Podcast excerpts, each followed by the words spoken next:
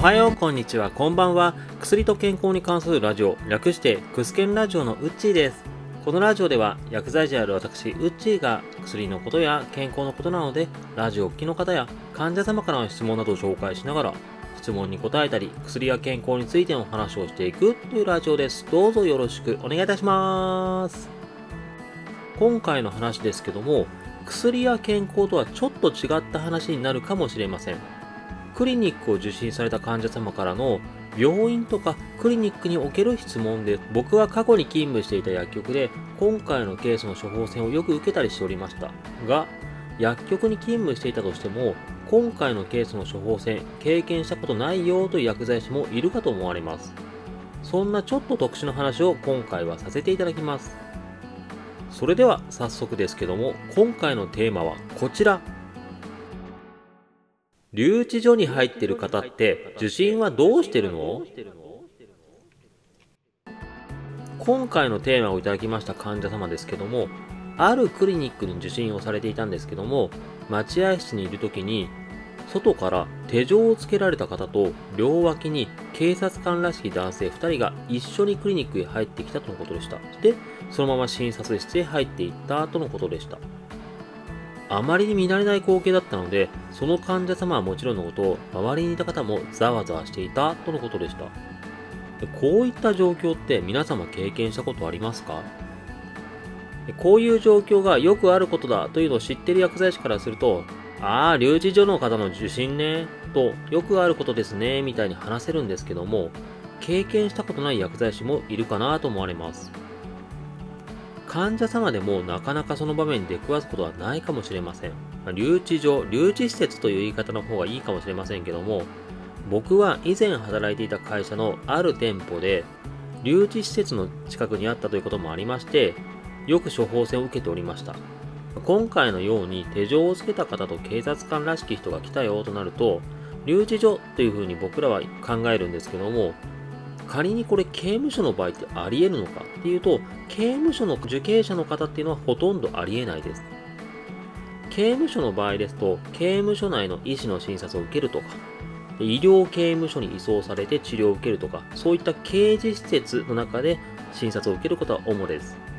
仮に刑事施設以外の、まあ、外部の医療機関に受診するとなると、刑務官の方が監視できる体制で、確か入院のみが認められていたはずです。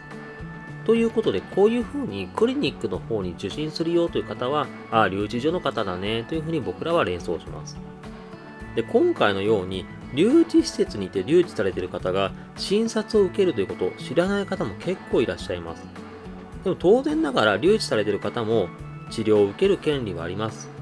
で、留置施設の方には医師とか医療専門職員の配置というのはされてないことがほとんどですので、外部のクリニックに受診する、まあ、そういった必要があります。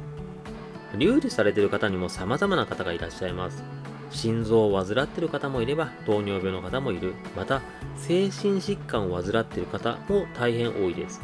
治療を受けないことで心臓の調子が悪くなったといったらとても大変ですし、また、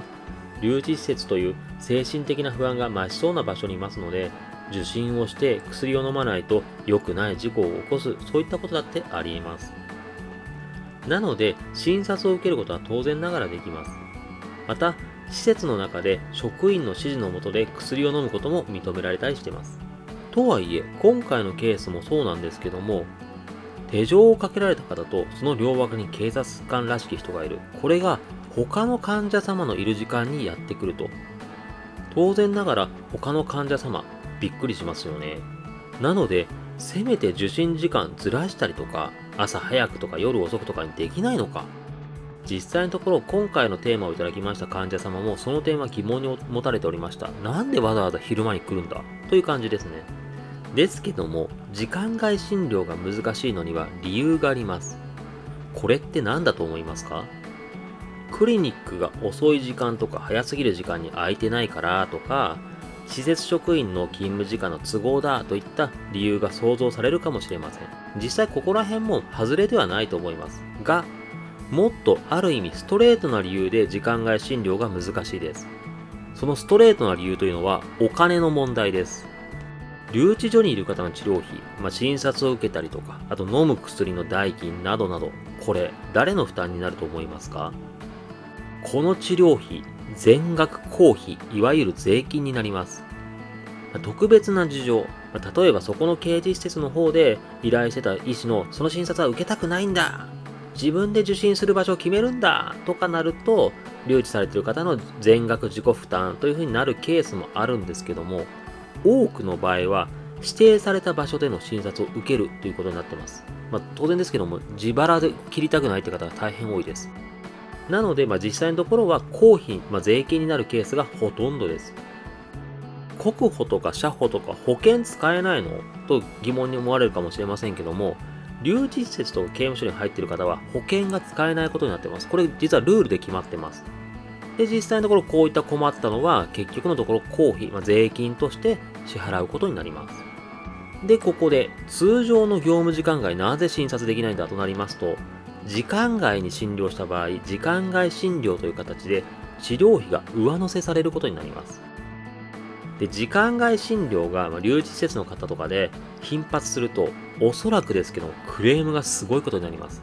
もうストレートに言えば税金の無駄遣いじゃないのかとかですね。やっぱり税金の無駄だとかお金が絡むと結構クレームはすごいことになると思われます。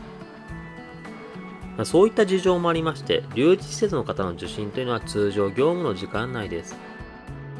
とはいえ今回のケース、留置施設の近くのクリニックとかでないとほとんど目にすることはないかな、そういうレアケースだったりします。もしも今回のような経験をしましたら、あ、レアな経験したなと思っていただければなと思っております。ここまでが質問に対する僕なりの返答です。それではここからは本日のワンポイントです。本日のワンポイント。受診前にはそのクリニックの予約方法の確認を。今回クリニックの受診つながりということで、クリニックの予約方法についてあえてワンポイントで話をさせていただきます。というのも今回のワンポイントで話す内容、結構な頻度で最近相談を受けたりとか、病院とかクリニックに対する愚痴をよく聞きます。で、最近なんですけども、クリニックの受診予約をホームページとか公式アプリとかそういうので予約できる場所が増えてます。なのでクリニックの窓口とか、まあ、受付開始は朝くじからになってても、ホームページとか公式アプリの方では朝しちじはんくらいから予約ができるというところが結構あります。で、そのためクリニックの受付開始のくじより前にはもうネットで午前の予約が埋まってしまっているということもよく聞きます。なのでせっかく朝のくじにクリニックに行ったのにネット予約の方が優先されてしまうので、自分の診察は後回しにされてしまうというケースがよくあったりします。中にはもう予約がすでにいっぱいで、ああすいません、午前中の受診はもうダメですというふうに受診を断られたというケースも耳にしたことがあります。また最近特有ではあるんですけども、熱のある方とか咳の方、コロナやインフルエンザが疑われる方ですね。やっぱりコロナとかインフルエンザがまだかなり多いということもありまして、発熱外来という形で、熱のある方とか咳のある方とか、そういった方は受診時間をクリニックの方で決めているというところは意外と多いです。で、そういった場合、熱のある方とかはもう事前に連絡しないとダメだというケースがよくあります。もう少し詳しく話しますと、熱がある状態とか咳がある状態で受診しました。でも、あ、すいません、発熱外来って何時からなんです。なのでその時間にまた来てくださいねと受付の方から言われて、受診がすぐにはできないというケースがあったりしますし、また事前連絡が必要だったというクリニックで連絡をせずに咳をしながら受診したときに、あ、咳のある人は事前連絡ないとダメですよ。今日は受診しないでください。明日の何時に来てください。という形で、その日の受診を断られたという相談、結構な数で受けております。で、こういった形で決まった時間に来てくださいねとか、これ結構な数のクリニックでやってたりします。で、今咳とか熱のことを重点的に話しましたけども、通常の受診の方、例えば血圧の薬もらってるという方でも、予約方法が急に変わったクリニックとかで、いつも通り受診をしてみたら、くじに病院の受付行ったんですけども、ああ、今空いてるのがじゅういちじはんですね。その時になったらまた来てくださいね。というふうになった方が、うちの薬局の患者様でもいらっしゃったりしたので、いろいろやっぱりアプリとか便利化が進んでるからこそ、皆様本当に受診前には、今いつも行ってるクリニックでも、いつの間にか予約方法変わったりしてることはありますので、受診前には受診予定のクリニックの予約方法の確認、必ずしておいた方がいいと思われます。今回はこんな感じです。今回主に話しましたのは留置施設の方だったりとか、まあ、ワンポイントの方では病院とかの予約の方法とかで話をさせていただきました。薬とか薬局の話ではなかったですけども、医療系ということでこういった質問もちょこちょこいただけてまして、僕的には結構嬉しいです。で、基本的に患者様であの病院とかクリニックに聞けないことを薬局に聞きに来るっていう方は結構いらっしゃいますね。なんとなく医師とかには聞きにくいなということを薬局で聞いてくださってるっていう方は結構いらっしゃったりします。なのでこのポッドキャストを聞いてくださってる方でも、病院とかクリニックちょっと聞きにくいなということもあれば、もしよろしければ質問とかご意見ご感想いただけると幸いでございます。で、今回も最後までお聞きいただきまして誠にありがとうございました。また次回も聞いていただけると大変嬉しいです。それではまたお会いしましょう。このラジオで話す内容はあくまで一つの説であったり一つの例です。医師の方針や患者様それぞれの状態で治療方針は違いますので、自身がかかっている医師や看護師、薬剤師などの話を優先するようお願いいたします。